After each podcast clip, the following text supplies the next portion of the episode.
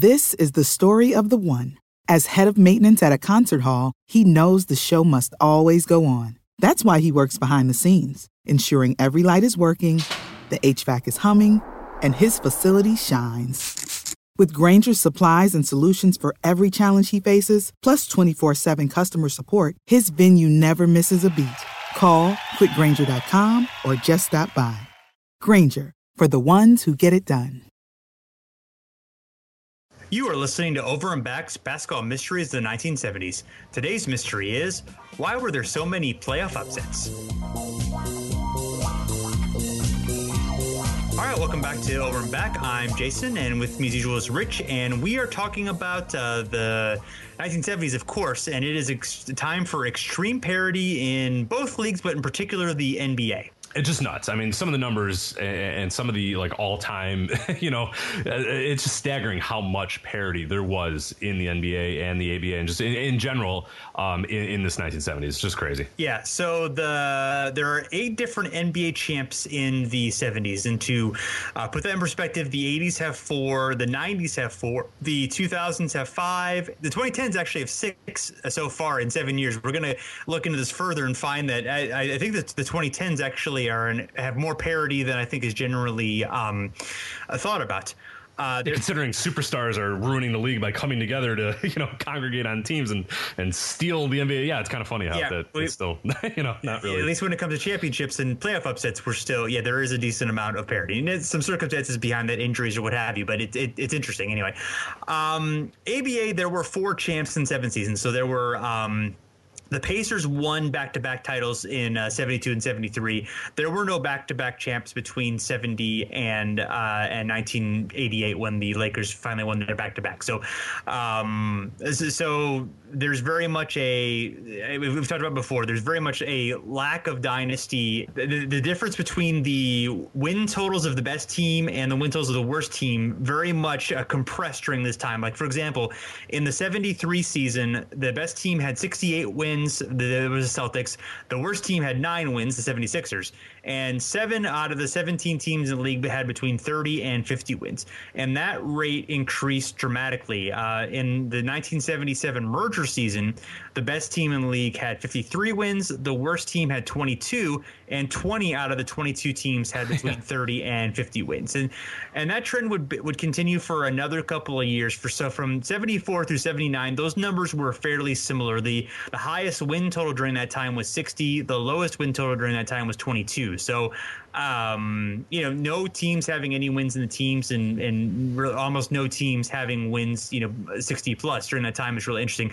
80 comes along, Magic and Bird join the league, some added superstar power, and then that disparity kind of jumps up again, you know, as, as, the rest of the decade goes along. But there is that really interesting, you know, blip of uh, five or six years where there's real extreme parity in the league, and a lot of it is the merger and the influx of talent in the merger. But that's not the complete explanation because 74 through 76 is very much that way as well.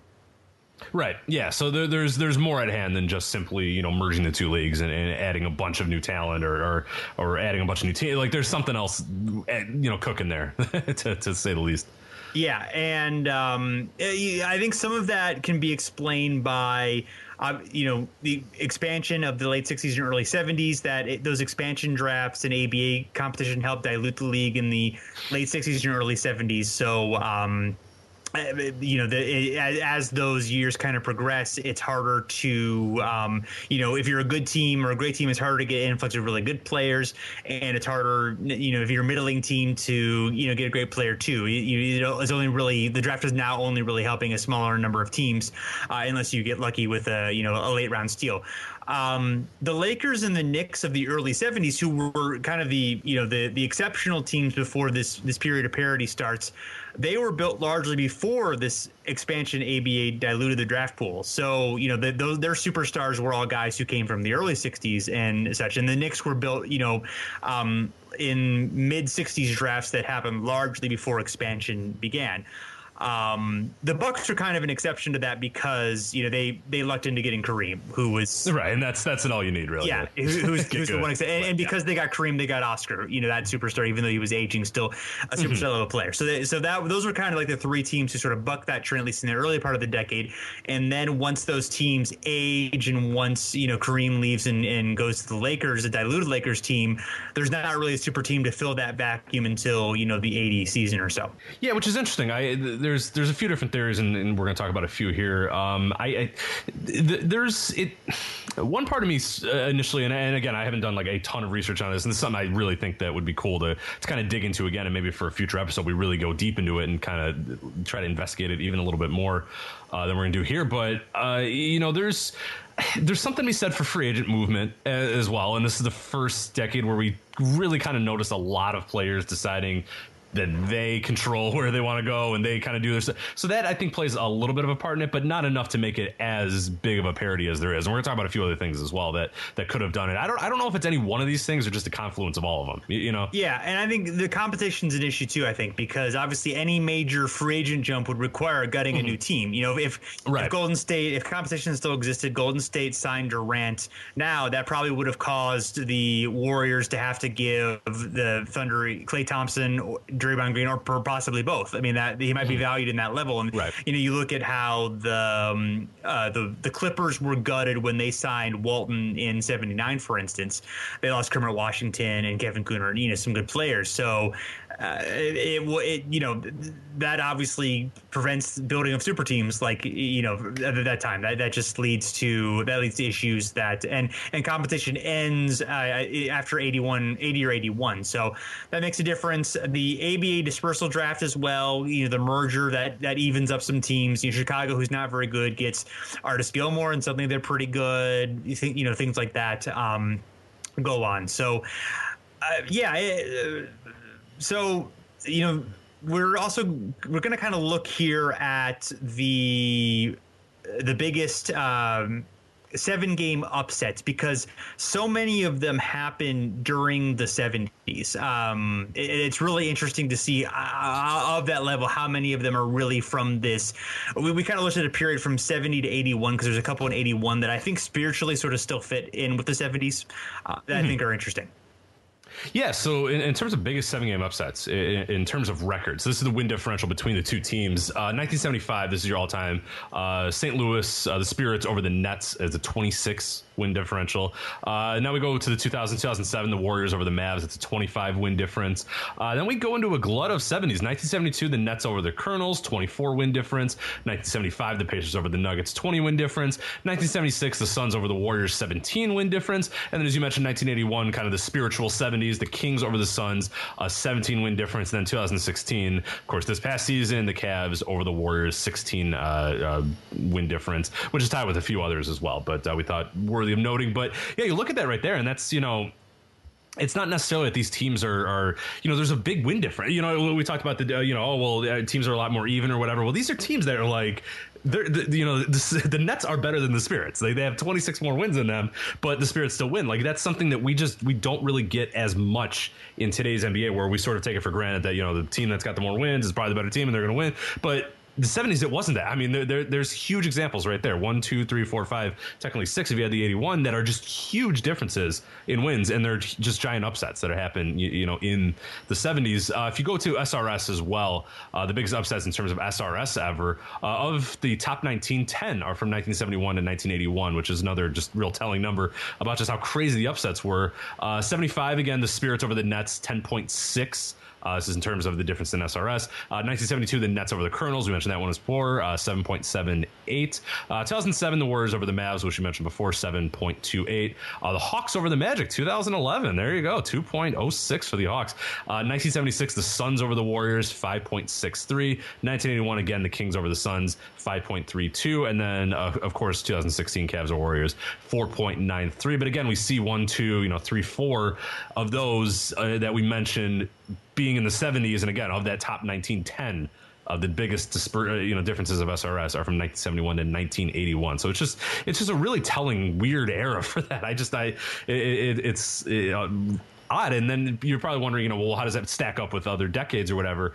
Um, so the way we did this is, you know, a, a four difference in SRS and then an 11 win difference in, yeah. in wins, just to kind of give us an idea. Yeah, of, it's either or, not necessarily both. Yeah, right. And so, the, yes, they're mildly arbitrary, but hey, go with us. It's, it's our podcast. We can do whatever we want. So, 1970 and 1981, 15 of those upsets happen in those. So, we're looking at 15. Okay, how does that compare? In the past 30 years, past 30 years, we can only find 14 that match that. Eight, eight of them are since 2010. So again, more to your credit that we are seeing actually a lot more parity than a lot of people think uh, with today's NBA. But yeah, again, you know, 15 in that one decade, and then 14 ever since then. Uh, here's the ever since then's: the Rockets Lakers 86, Rockets Suns 95, Rockets Spurs 95, Rockets Magic 95. Good job, Rockets. Lakers Spurs 2001, uh, Warriors Mavs 07, Celtics Cavs uh, 2010, Spurs Grizzlies 11, Hawks Magic 11, Sixers Bulls 2012, Grizzlies Thunder 13, Nets Raptors 2014,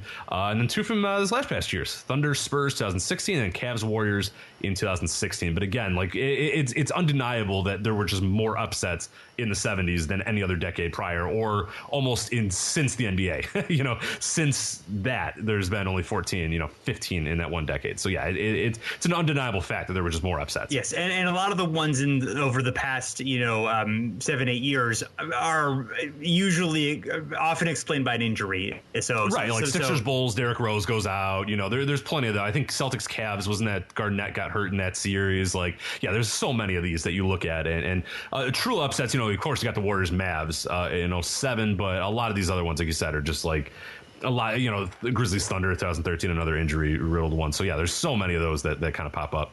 Absolutely. So looking at the 70s upsets in more detail. Um, the first one, the 1970 Western Division Finals, the LA Stars uh, beat the Denver Rockets. Um, the Stars had uh, 43 wins. The Rockets had 51 wins. Uh, the Stars had Mack Calvin, um, also uh, Willie Wise, and um, the Nuggets had Spencer, Spencer Haywood, who averaged 37 points during the series, Larry Jones, and Byron Beck. Uh, and we talked about Haywood's season before, but led the entire league in scoring and rebounding, was ABA MVP and Rookie of the Year.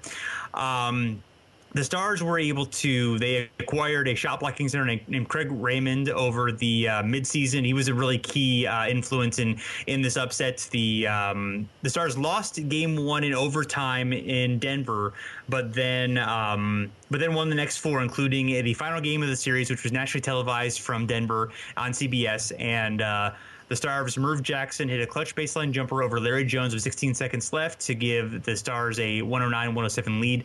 The Rockets then had a chance to tie, but um, uh, Jeff Congdon's mid range jumper clanged off the rim, and Raymond got the rebound, and the Stars were had their 25th victory in the last 32 games. Talked a little bit about this during the Utah Stars podcast. This was right before the Stars would make the finals and then lose in the finals um, in the series, then move to Utah the next year and win the championship for Zelmo. But um, I didn't point out necessarily really what a big upset this was during this time, and, and it, uh, you know, it fit our, our criteria of uh, there was a more than four SRS difference between the Rockets and the Stars that season.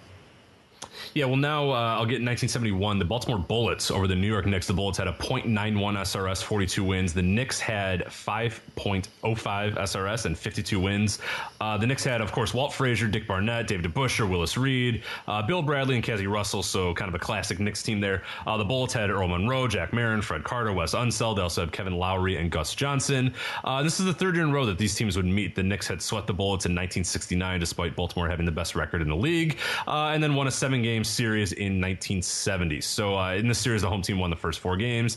Uh, the Knicks grinded out a 89-84 uh, win in Game Five at Madison Square Garden. Uh, the Bullets got the equalizer in Game Six at the Boston Civics or the, the Baltimore Civics, I'd rather, uh, taking down a 113-96 win behind 27 points from Earl Monroe. and the seventh game was played in New York. Monroe outscored Clyde Frazier 26 to 13. Marin outscored Bradley 20 to 13, but it was Fred Carter's decisive jump shot with just over one minute remaining that gave Baltimore the game and the series. Uh, the Bullets then shocked the Knicks 93 91 to punch their ticket to the NBA Finals for the first time in uh, their franchise's history. Yes, and um, Monroe managed to average 24.4 uh, points per game in the series. It was really a um, a great series uh, for for them, but it was only the the Knicks and the Bullets uh, won. Um, they, they played six series in a row, six years in a row. They met in the playoffs, and this would be the Bullets' only win, unfortunately for uh, them. But they were able.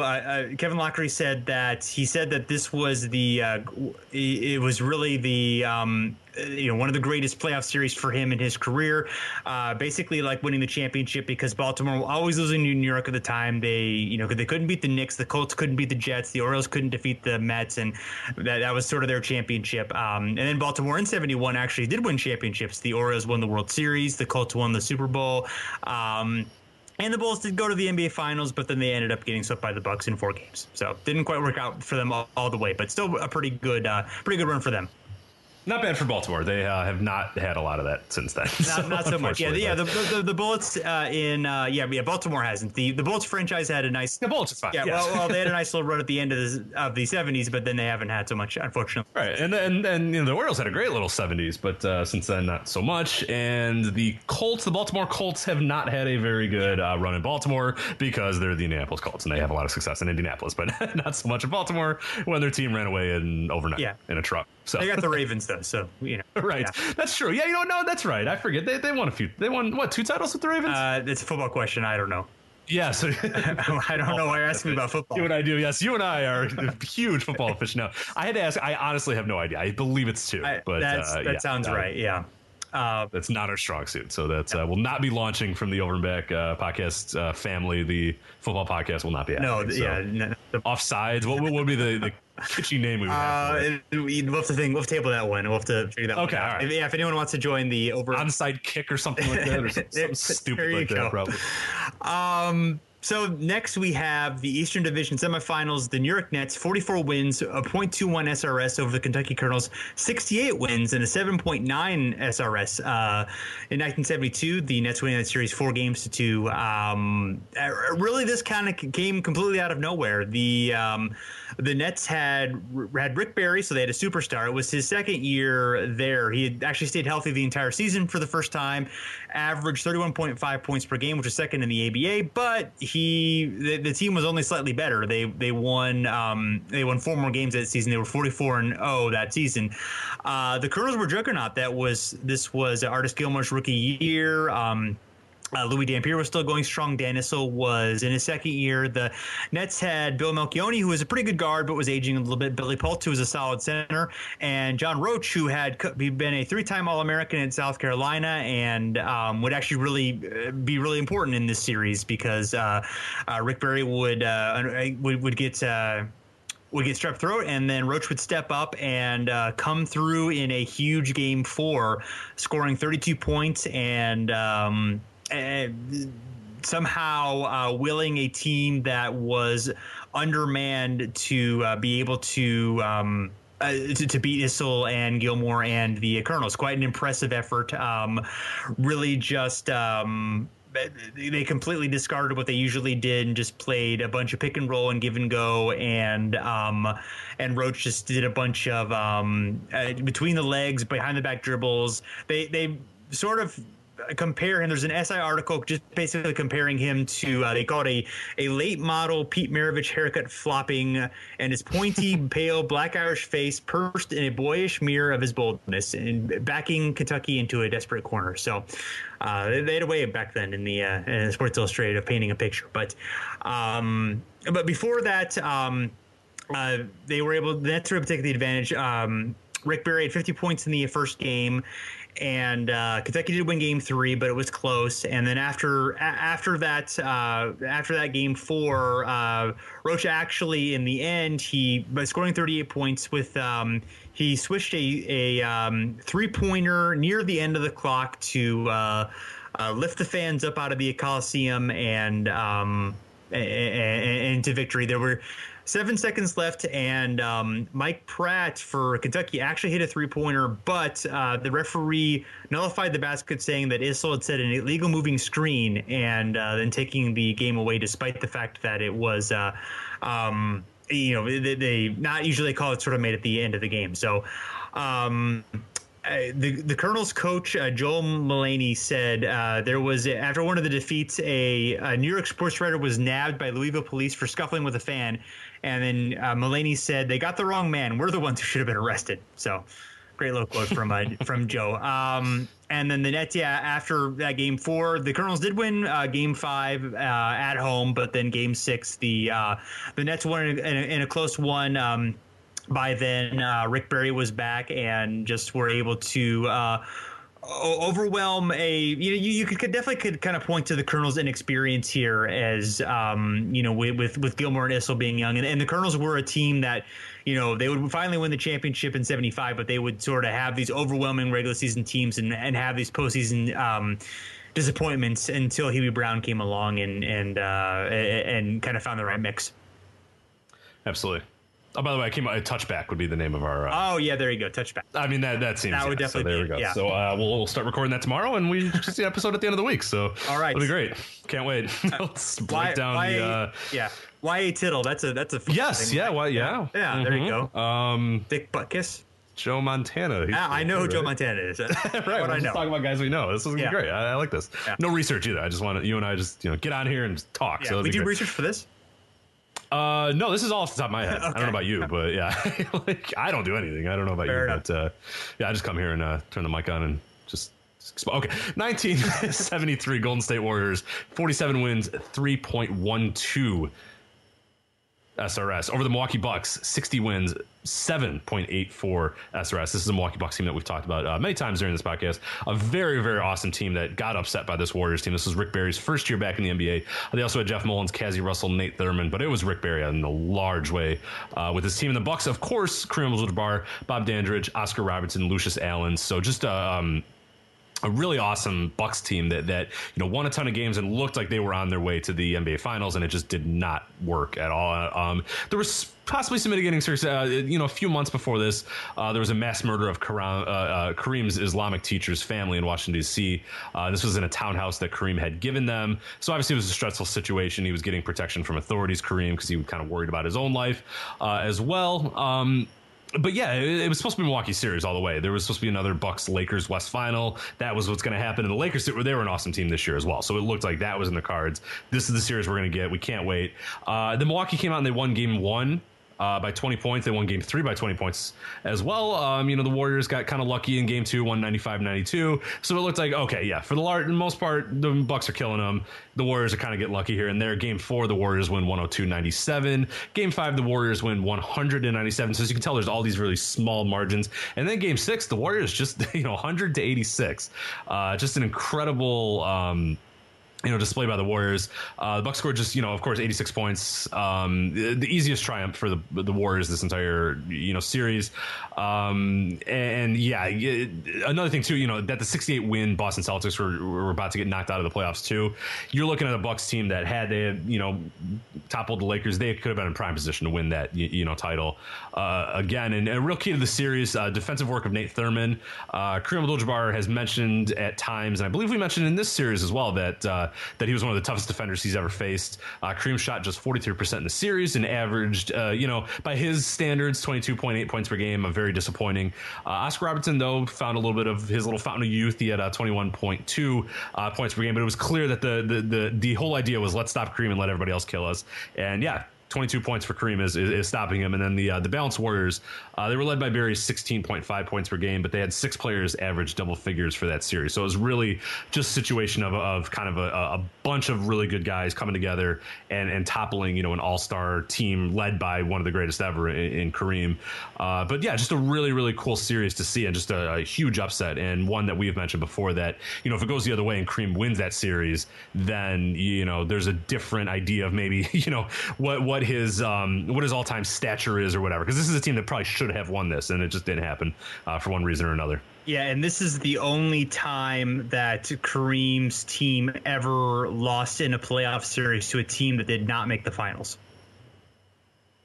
Oh, interesting. Okay. Yeah. Yeah. All right. Yeah. I didn't know that. Yeah, so uh, of the, you know, I believe 18 times he made the playoffs, 17 times, you know, they either won or they lost in the finals or they lost to a team that made the finals. So, um, yeah, so uh, the a few that we've kind of gone through before, so we're just going to talk about briefly. The um, 1973 Eastern Conference Finals, the Knicks beating the uh, Boston Celtics. This we discussed this a lot in uh, the Bob Ryan uh, episode about the uh, Celtics. The Knicks uh, had 57 wins and a 6.07 SRS. The Celtics had a 68 uh, wins and 7.3 SRS. So the SRS is fairly close. to The wins is a big difference. The Celtics just you know were a little bit overachieving, I think, of a team and, and weren't you know quite that good. And but another huge thing is that um, John Havlicek was hurt during these series. Um, the they were the Celtics were down three one. They they tried to rally, but they ran out of gas in Game Seven. Um, Havlicek did play, but was barely able to move one of his arms to, to, to lift it up to be able to play, which obviously hinders his ability to play basketball. Uh, slightly, yeah. yeah. Uh, and then uh, in '74 the uh, NBA Finals, the Boston Celtics um, over the uh, Milwaukee Bucks. Um, they the Celtics won that series in Game Seven. We've talked about that in our Kareem episode, and also talked about that in the uh, same Bob Ryan Celtics episode. But uh, basically, the, uh, the the Bucks' depth had been drained by then due to injuries and due to age. Uh, Kareem was awesome, but everyone else just around him, you know, wasn't wasn't quite able to perform up to the uh, task, and even uh, even Kareem sort of uh, struggled with double teams and triple teams in Game Seven as the Celtics changed their strategy to win that series, and um, uh, a, an epic Game Six that with Kareem hitting a game winning shot, but then Game seven, the, uh, Celtics won 102 to 87. Um, and then uh, 1975, the NBA Finals, the uh, Warriors, Rick Barry again uh, with these playoff upsets. Uh, 48 wins for the Warriors, 2.86 SRS, beating the Washington Bullets with 60 wins and a 6.53 SRS. In 75, they, they swept them, um, and this is discussed in our um, in our Rick Barry episode. Uh, but the games were fairly close. The two of them were by one point. Um, game one was by six points, and game three was by eight points. So, uh, you know, fairly narrow margin despite the, uh, the, the sweep in that series. Yeah, it's it's just uh, yeah, just another this Barry guy is just a pain in the ass, isn't he? Yes, like, in more ways than one to a, a lot of people, uh, still to this day. Uh, but yeah, really, really at his peak, uh, pain in the assness in the seventies. But yeah, just remarkable that he comes up so often in these. It, it, it must be the free throws or something. I don't know, but yeah, I don't know. It's it's weird, but, but it's uh, yeah. I'm sure. Yeah, hit your free throws. Hit your free throws, and you'll you'll mm-hmm. win a lot of play of upsets. That's uh, maybe maybe that's the, the, his point when he talks to these guys. He goes, hey, "Look, look at all these playoff upsets I had. It's all because of the free throws." But uh, uh, another one too. Uh, Spirits of St. Louis, 1975. Uh, they had 32 wins and a negative 4.02 SRS, which is not good, no. by the way.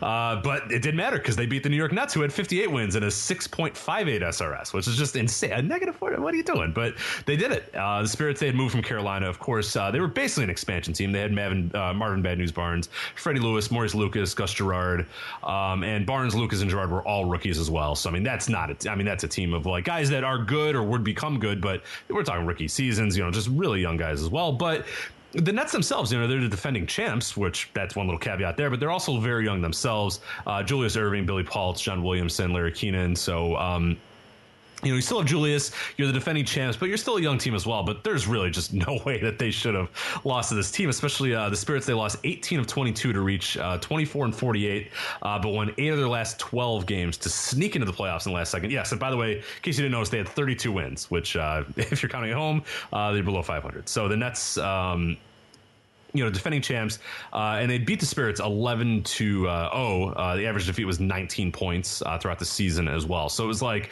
th- there was just no chance that this was going to happen. And believe it or not, it did. You know, uh, New York wins the first game, uh, 111 105. St. Louis comes back, game two, 115 97. Uh, St. Louis then uh, game three, 113 108. St. Louis game four, 189. And then they, they, they, they finish it out in game five, 108 to 107. Uh, you know, Don Adams is, is, a guy that's mentioned a lot as, as one of the big reasons for this. Uh, he was a journeyman forward who was waived in the middle of the season by the Detroit Pistons. Uh, and he made a, a, significant contribution to the Spirits team because uh, they, they signed him for the ABA minimum 200 bucks per game, uh, which is life changing money there. Uh, he immediately bought uh, brought an element of toughness and savvy to the team. He uh, he was made fun of as an old man. He was fat and balding. He was described as portly, uh, but it didn't matter because he was kind of a he was a tough guy. He he punched out Swen Nater after he'd thrown down Marvin Barnes, so he kind of gained his little bit of respect from the team. and as well as that, his physical defense it frustrated Erving throughout the playoffs, and he fit right in with the, the the style of the young spirits, you know, who had Lucas and Gerard and some other guys guys who, who were you know tougher guys, but it just really worked that they had this kind of older veteran tough guy to kind of be the man. Um, you know, to really kind of bring it all together. But yeah, the, it, it's just incredible of how easy it was um, you know, the Spirits, they erased a nine point deficit with five minutes left. They were only down by one at the end. Uh, inbound pass went to Erving, who came under intense defensive pressure from Don Adams, who we mentioned. Um, and then Erving dribbled the ball off his leg and into the backcourt. And that was kind of it for, for uh, the Nets, which is just an incredible thing. Uh, Freddie Lewis, he had a game, a 20 foot game winner at the buzzer at the top of the key over Brian Taylor. Uh, and the Lewis, uh, and, and, he, uh, Freddie Lewis, had the Spirits' last 10 points in the game as well. he averaged 26.2 points per game in the 1975 playoffs playoffs and helped uh, the Spirits uh, stay competitive against the eventual champion Kentucky Colonels, in the Eastern Conference Finals as well. So just uh, an incredible, incredible run for the Spirits of St. Louis. Uh, one that Bob Costas, till this day, still calls one of the most dramatic moments of his career because uh, he was the commentator for the Spirits of St. Louis, which uh, many people know that he kind of got to start there. But yeah, it was just in- incredible that they were able to do that, considering where they were the rest of the season. I mean, they were just not a very good team at all, and were able to beat the defending champions and just an unbelievable. It, it, in a lot of ways, it reminds me of you know I guess you're not talking about defending champs, but that Nuggets uh, Sonics uh, upset, maybe the, the, you know the Warriors Mavs won in 2007. So just a few of these just incredible upsets of teams that just had probably no business beating uh, the teams that they did beat. Yeah, but yeah, but you know even the Mavs Warriors one, if you look a little bit closely, was at least sort of understandable in terms of the matchup, and then in fact like the last 20 uh, right yeah the last 20 games of the season, the Mavs had actually not played all that well, and the Warriors had played really really well. So it, you know you could kind of see that one coming. There was really nothing here that. Um, you could kind of see coming. But yeah, Barnes just was awesome during this uh, series. He averaged 30.8 points and 14.1 rebounds for the for the playoffs. He had 37 and 18 in game two.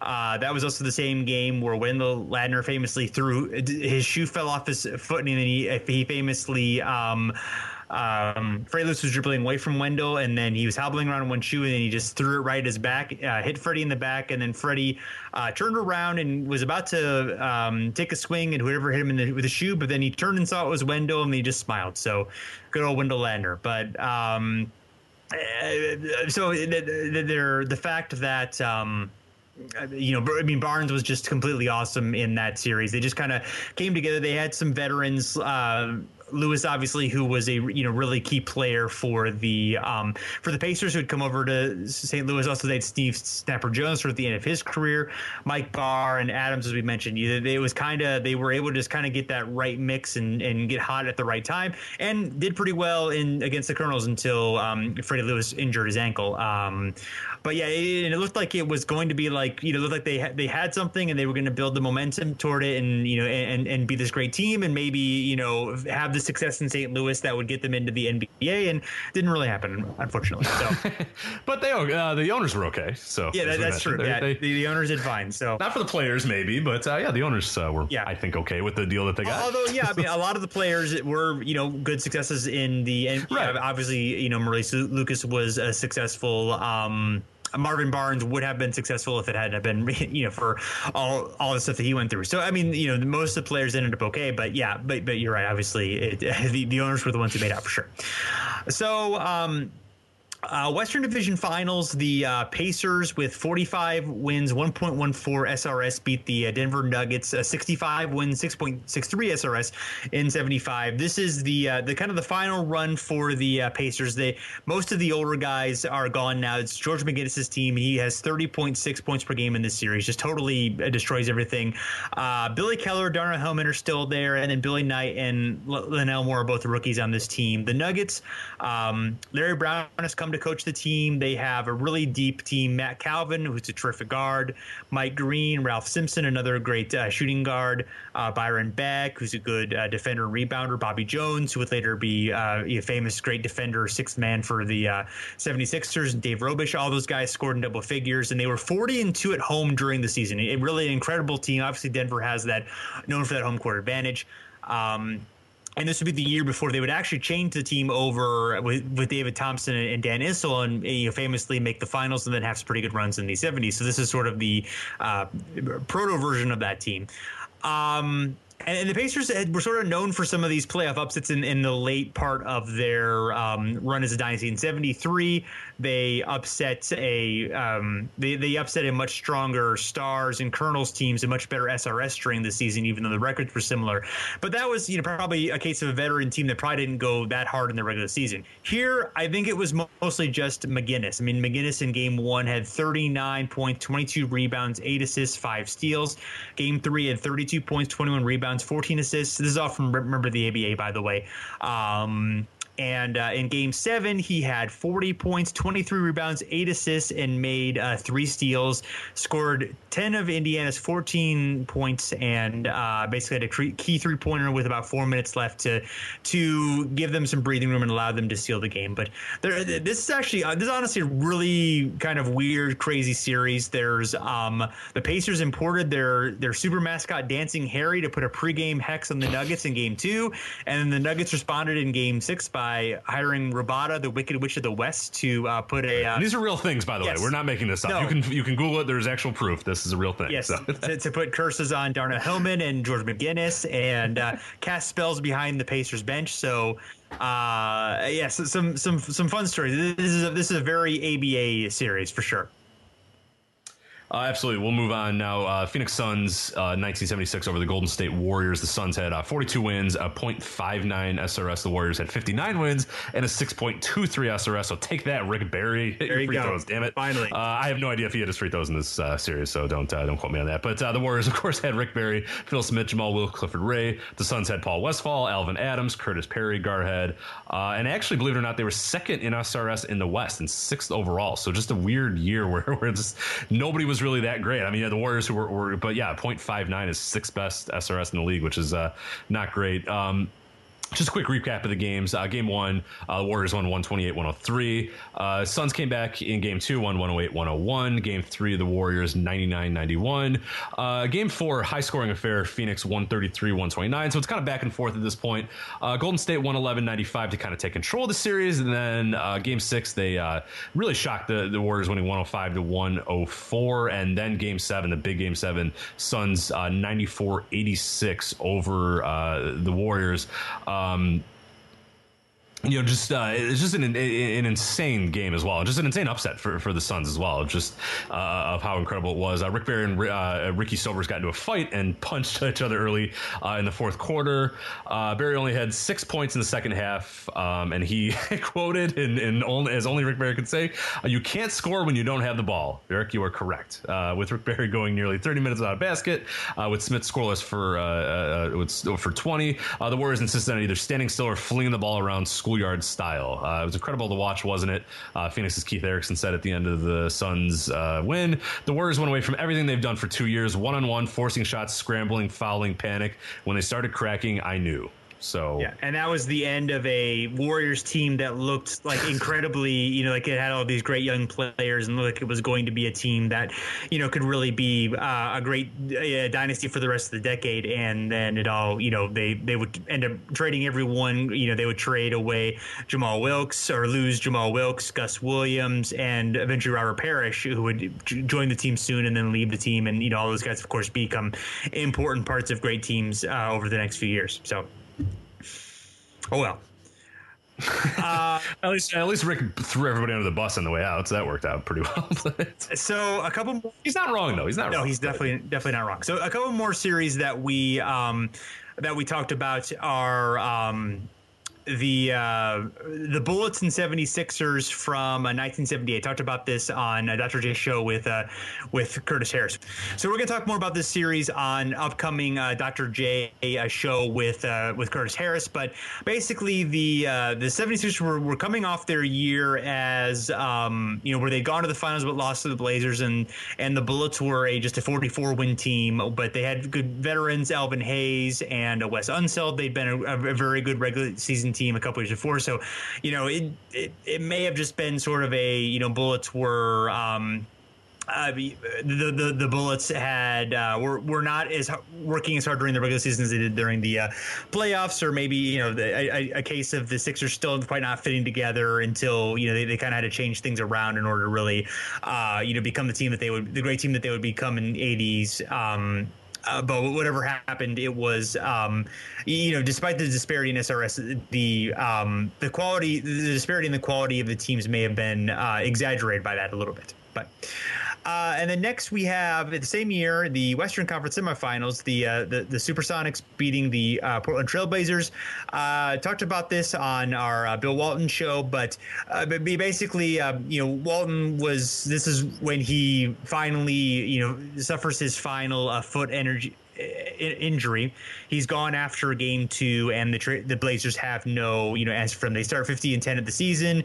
Walton misses most of the regular season, and they only win. They go eight and 14 the rest of the way. So you know they were very dependent on Walton, obviously. And uh, once that happened, the Sonics were able to beat them and reach the finals to face the Bullets and uh, and and have uh, a series that we've talked about on some uh, on previous shows as well. So.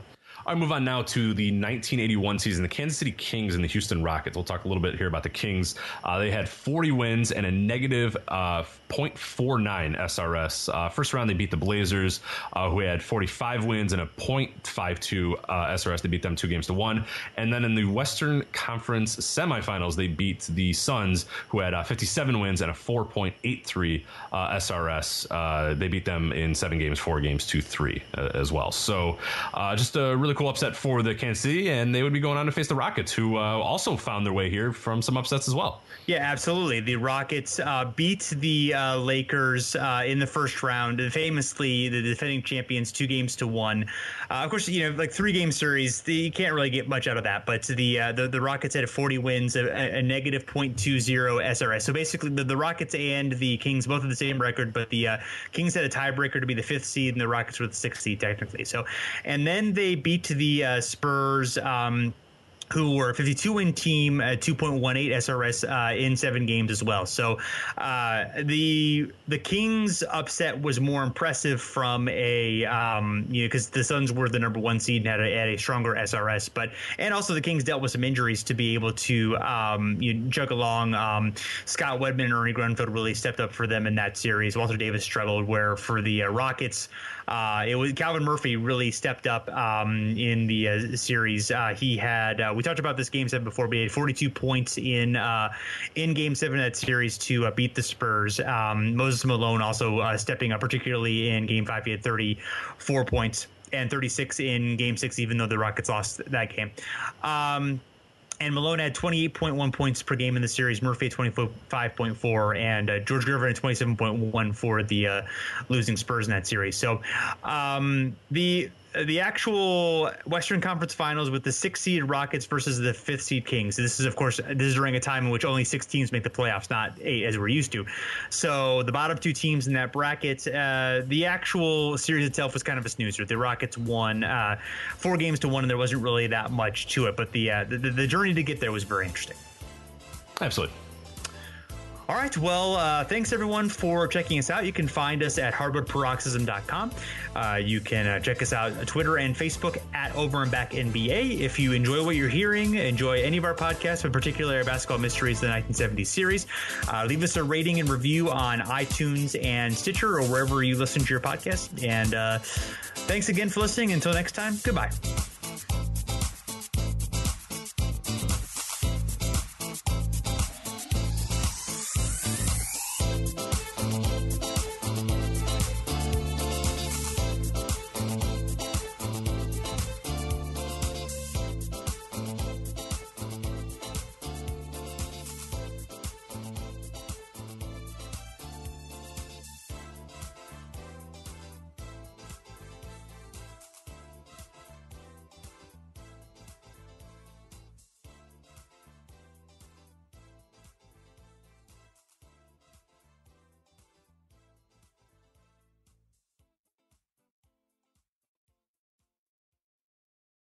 This is the story of the one.